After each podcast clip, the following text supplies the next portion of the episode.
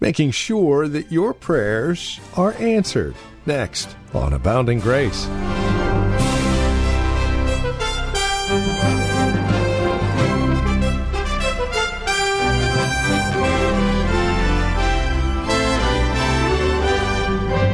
Wouldn't you love to be able to have a prayer life that brings about a certainty, a knowledge that you know your prayers will be answered?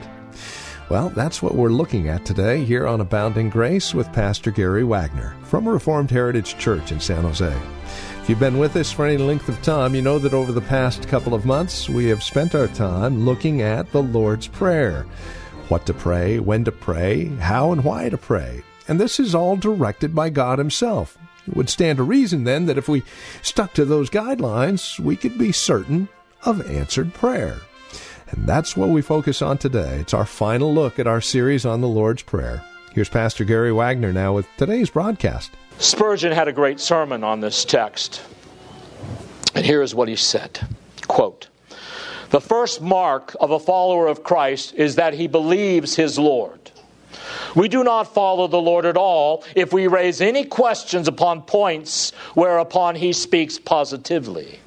Though a doctrine or a promise should be surrounded with 10,000 difficulties, the I say unto you of our Lord Jesus Christ sweeps them all away. Our Master's declaration is all the argument you want. I say unto you is all the logic we need." If someone asks you, how is it logical that you believe in prayer? You say, Jesus said, I say unto you, and I trust emphatically in him. Unquote. Spurgeon goes on to answer someone's objection to prayer, which was, why should we pray? It is irrelevant if God has predestined everything, and since God's predestination is unchangeable, what is the use in praying? So Spurgeon gives this great answer.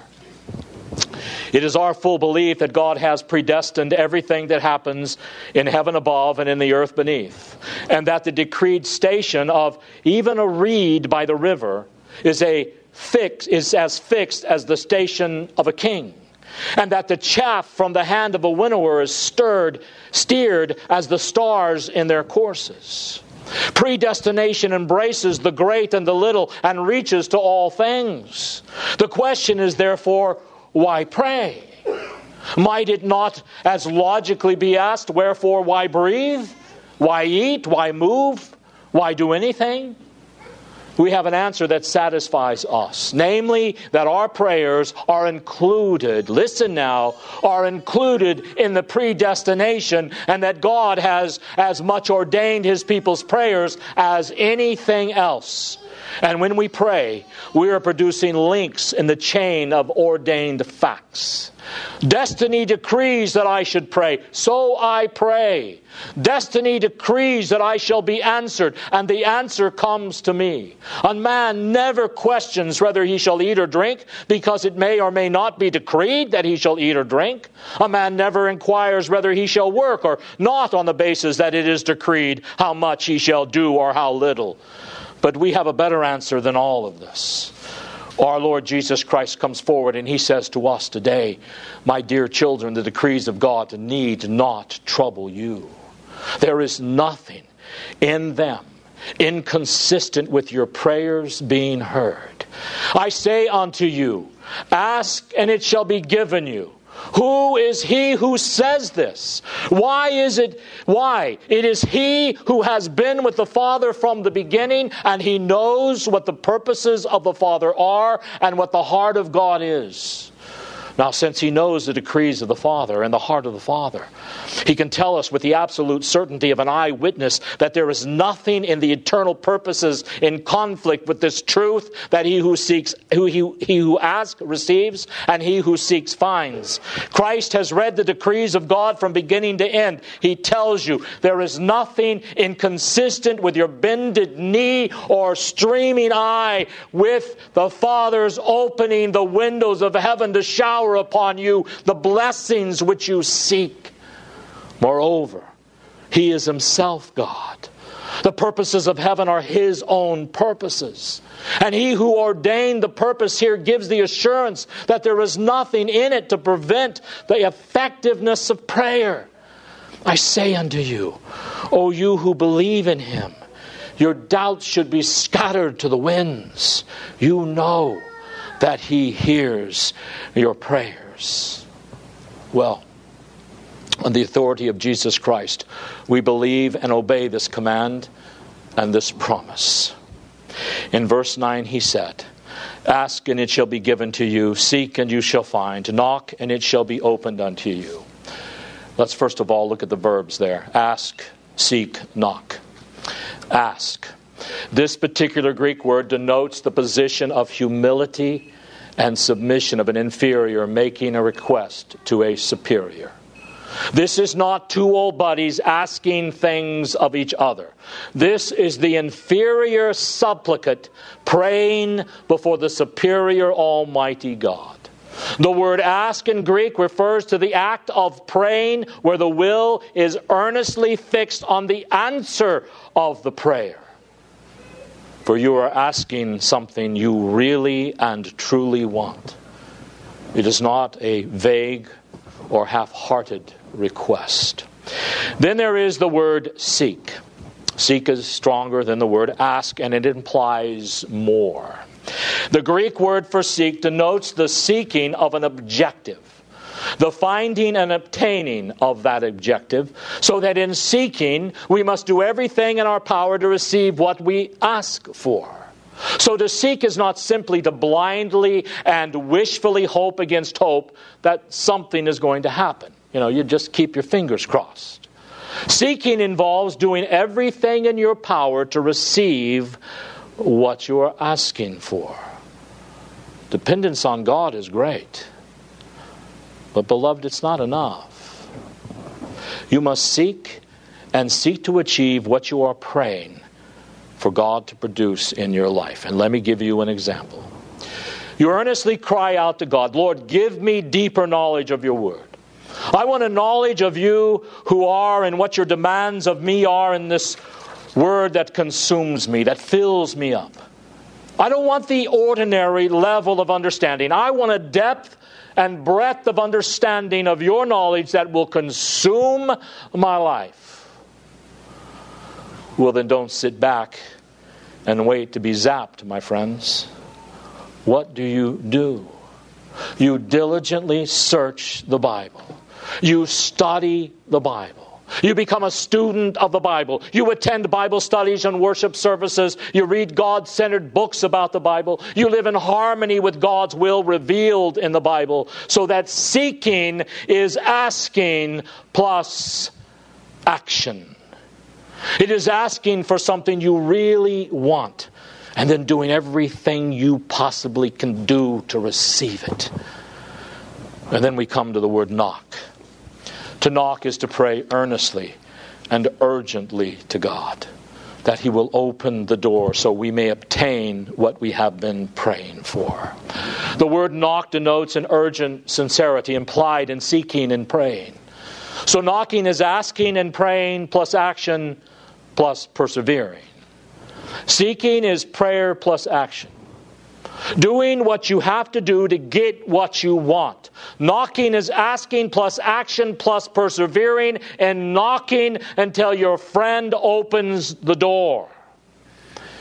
Now we read a passage from Genesis a while ago, and I'd like you to turn back there, because it is an example of what true praying is like. Jacob has been wrestling with someone who crippled him. But it's important to know who the person is that he was wrestling with. And we see that in Genesis 32, verse 24. Then Jacob was left alone, and a man wrestled with him. And then verse 30. So Jacob named the place Peniel, for he said, I have seen God face to face. In another place, he is referred to as an angel of the Lord. So here you see who the angel of the Lord is in the Old Testament. It is a pre-incarnate appearance of the Son of God. He is said to be a man, and he is said to be God Himself. And Jacob wrestles with him. Then Jacob grabs a hold of him, and the Lord says, "Let loose of me." But Jacob says, "I will not let loose of you until you bless me." Then the angel says, "Okay, I'll change your name." And you know, beloved, that's one of the greatest blessings God can bestow upon anyone. Because a change of name implies a change of heart and a change of life. And that only comes by the grace of God. But notice, Jacob said, "I'm not going to let you go until I prevail upon you and you hear my plea." Persistent, persevering prayer. Then you have a similar situation in Matthew 15. Jesus wouldn't do anything harsh or unloving, right? I mean, he is the most loving person that ever lived. So no matter what this may seem to you, understand he is not mistreating this woman. It's going to seem like it, but that is indeed not the case here. Matthew 15:21. And Jesus went away from there and withdrew into the district of Tyre and Sidon, and behold, a Canaanite woman. Now, this is not one of the covenant people. This is not a child of God. This is not a Jewish woman. This is a Canaanite, an unbeliever. And behold, a Canaanite woman came out from the region and began crying out, saying, "Have mercy on me, O Lord, Son of David. My daughter is cruelly demon-possessed." But he did not answer her a word. And his disciples came to him and kept asking him, "Send her away, for she is shouting out after us." But he answered and said to the woman, "I was sent only to the lost sheep of the house of Israel." But she came and began to bow down before him, saying, "Lord, help me." And he answered and he said to her again, "It is not good to take the children's bread and throw it to dogs like you." But she said, now this is a wise woman, "I know, Lord, but even the dogs feed on the crumbs that fall from their master's table." So all she wanted was crumbs from the master's table. Then Jesus answered and he said to her, "O woman, your faith is great. Be it done for you as you wish." And her daughter was healed at once. Was Jesus being cruel to this woman? I mean, here he says this dog, and she was pulling at his pant leg, and he kept saying, "Get out of here." Is that what he was really doing? Trying to force this woman away? No, he was drawing out this woman's faith. He was drawing out this woman's love for him. He was testing her. Is she going to depend on me and trust in me and look to me no matter what? And she did. And there you see another example of persistence in prayer.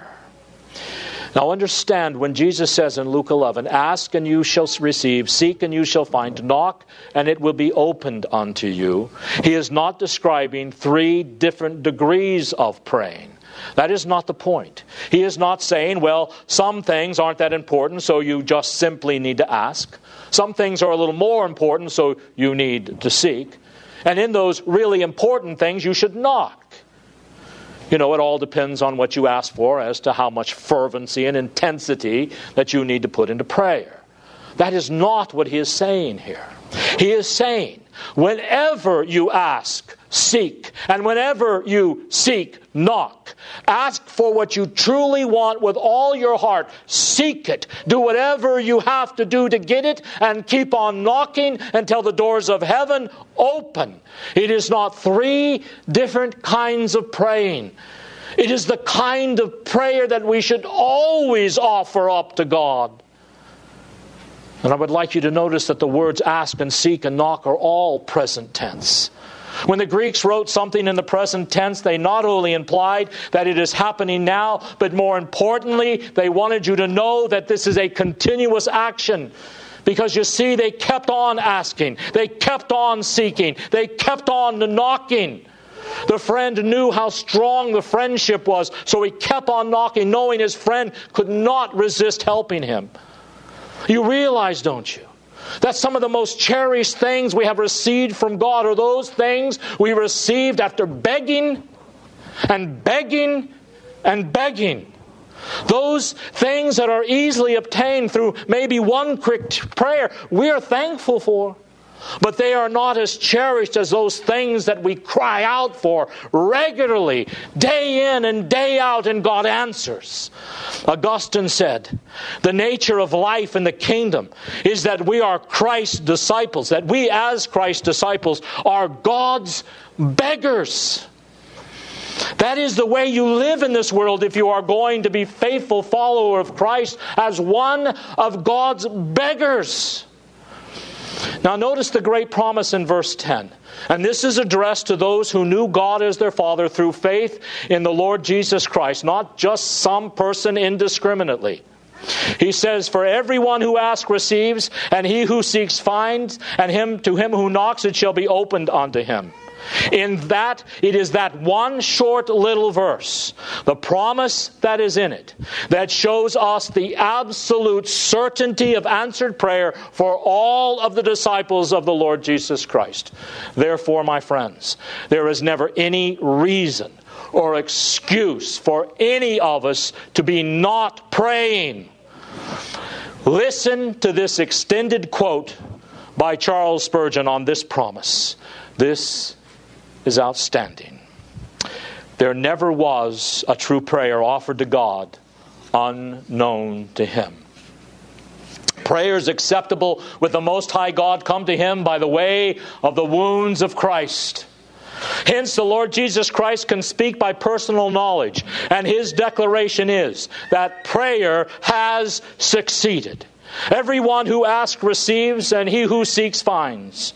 It is not everyone that frivolously or wickedly asks or pretends to ask of God that he gets what he asks for.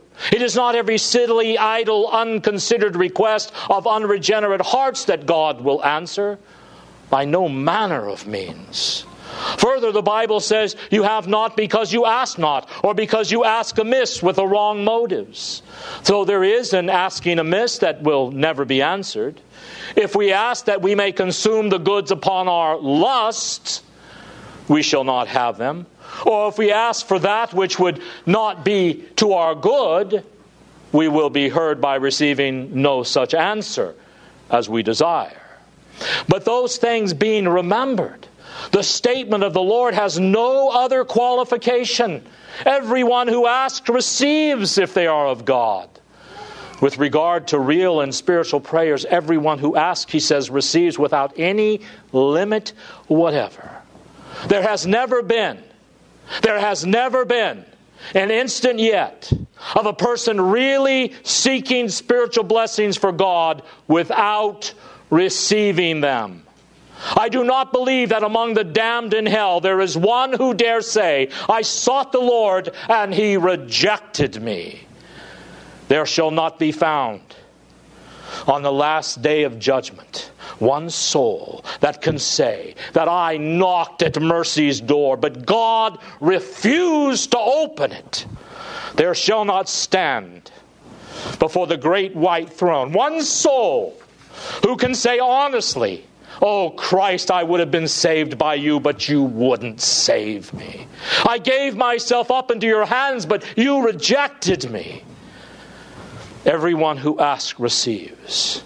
It has been so until this day, and it will be so until Christ Himself shall come. If you doubt it, Spurgeon said, try it. And if you have tried it again, sincerely. He says, I think I hear someone wailing. And the person says, I've been crying out to God a long while for salvation. I have asked, I've sought, I've knocked, but salvation has not yet come. Spurgeon says, well, dear friend, if I be asked which is true, God or you, I know which I shall stand by. And I would advise you to believe God before you believe yourself. God will hear prayer. But do you know there is one thing that must come with the prayer? What is it? And this is insightful. He said, the gospel is not he that prays shall be saved. This is not the gospel I was taught to preach, he says. He says, I was taught to go into the world and preach the gospel to every creature, and he who believes shall be saved. Now you've been asking God to save you. Do you expect him to save you without your believing? Surely you have not the audacity to ask God to make void his own word.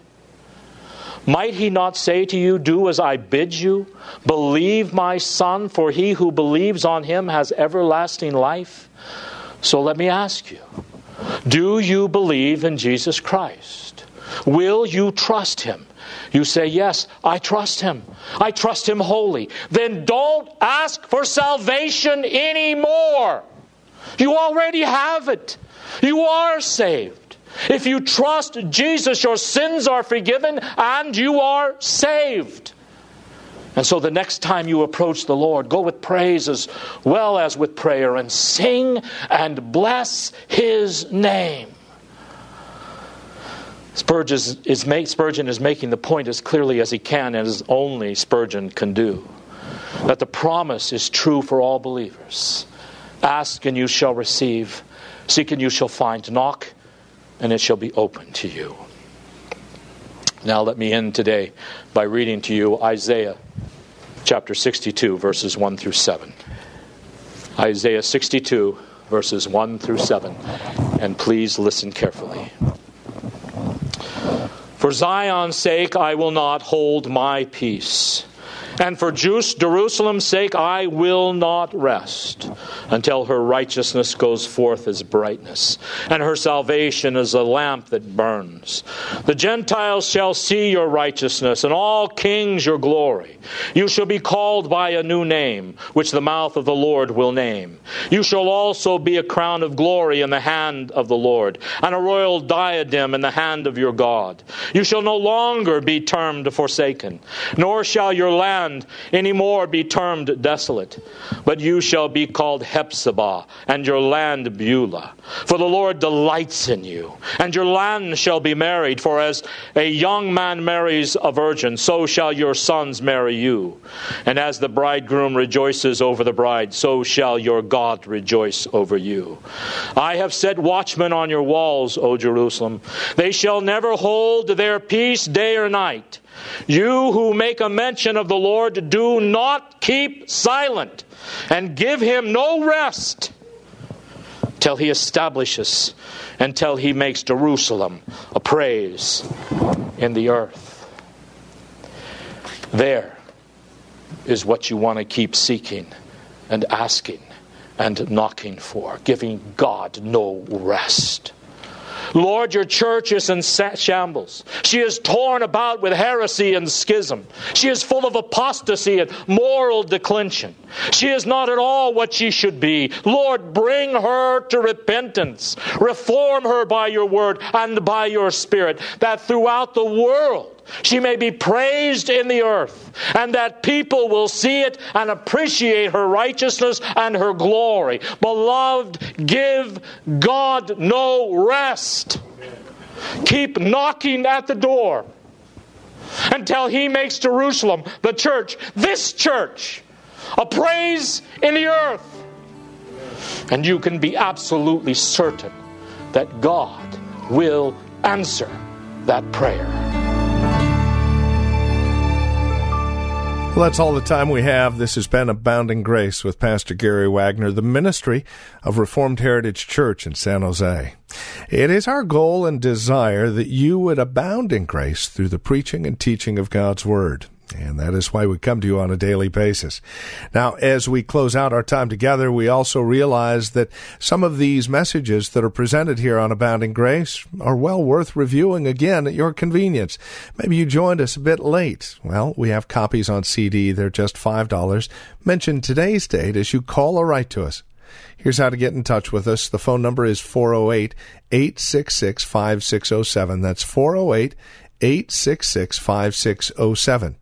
You're welcome to also visit our website, learn a bit more about us. We're at reformedheritage.org. Again, reformedheritage.org. And then, of course, if you would love to partner with us, if you're feeling led of the Lord to become a financial partner with us as we continue this ministry here on this station, please write to us at PMB number 402. And the address is 1484 Pollard Road, Los Gatos, California. The zip code is 95032. Or, again, simply call us. 408-866-5607. That's 408-866-5607. You're also welcome to join us for worship. Sunday services here at Reformed Heritage Church are at 5055 Lone Hill Road in Los Gatos. We meet at the Lone Hill Church 2 in the afternoon. Directions can be found at reformedheritage.org or by, again, calling 408-866-5607. We thank you for joining us and trust we'll see you again next time we get together for another broadcast of Abounding Grace with Pastor Gary Wagner.